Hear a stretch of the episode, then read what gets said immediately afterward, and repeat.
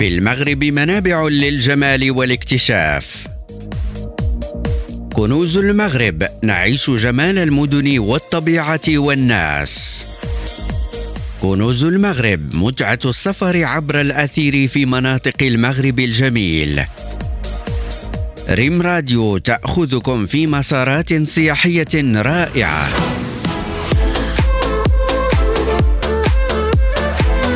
مرحبا بكم مستمعينا الكرام في حلقة جديدة من كنوز المغرب.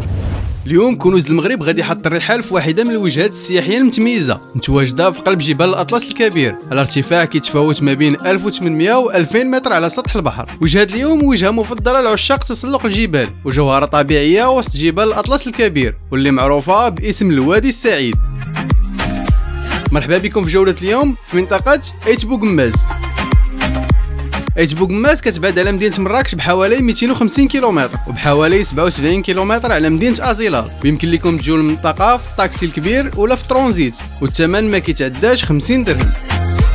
كتطلق على القرية اسم الهضبة السعيدة. لكونها كتمتد على مناطق خصبة ووديان وعيون. كتقطع البساتين الخضراء طوال السنة. خلال المواسم المطيرة واللي قلت بحدة خلال العقود الأخيرة. الساكنه كتركز في أنشطتها على السياحة الجبلية. بحكم التوافد الكثيف للسياح المحليين والأجانب ولات المنطقة منذ عقود قبلة للزوار الباحثين على الهدوء والسكينة. وسط الجبال والعيون المائية وأيضا عشاق الرياضات الجبلية بحال السباقات المائية وتسلق الجبال. وكاين مجموعة من الأماكن السياحية استقبال الزوار من مآوي سياحية ومنازل معدة للضيوف ومطاعم ومقاهي وسط البساتين والأشجار الخضراء ومحلات البيع المنتجات المجالية اللي كتبدأ عدة تعاونيات نسائية في إنتاجها.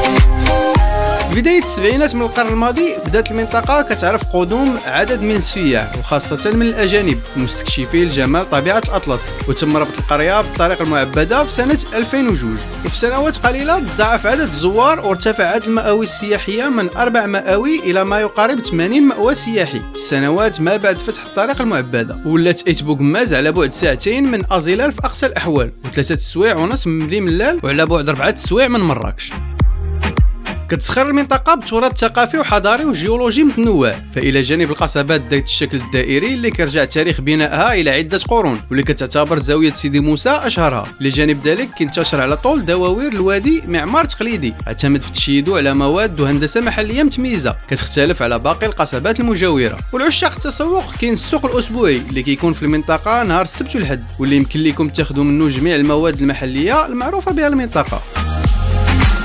وبالنسبة للغداء فكاين مجموعة ديال ديور الضيافة اللي كيقدموا أطباق متنوعة. طاجيل كسكسو وغيرها من الأطباق التقليدية. وبالنسبة للمبيت فكاين مجموعة من المآوي السياحية واللي مبنيين ومزينين بطريقة تقليدية ديزها الكلام. في إطلالة رائعة على جبال الأطلس والثمن ابتداء من 150 درهم للشخص الواحد معها الفطور والعشاء هنا غادي نكون وصلنا لنهاية جولة اليوم في منطقة ايت بوغماز نتمنى تكونوا تمتعتوا بجولة اليوم. نتلاقاو الحلقة المقبلة باش نكتشفوا منطقة جديدة من كنوز المغرب.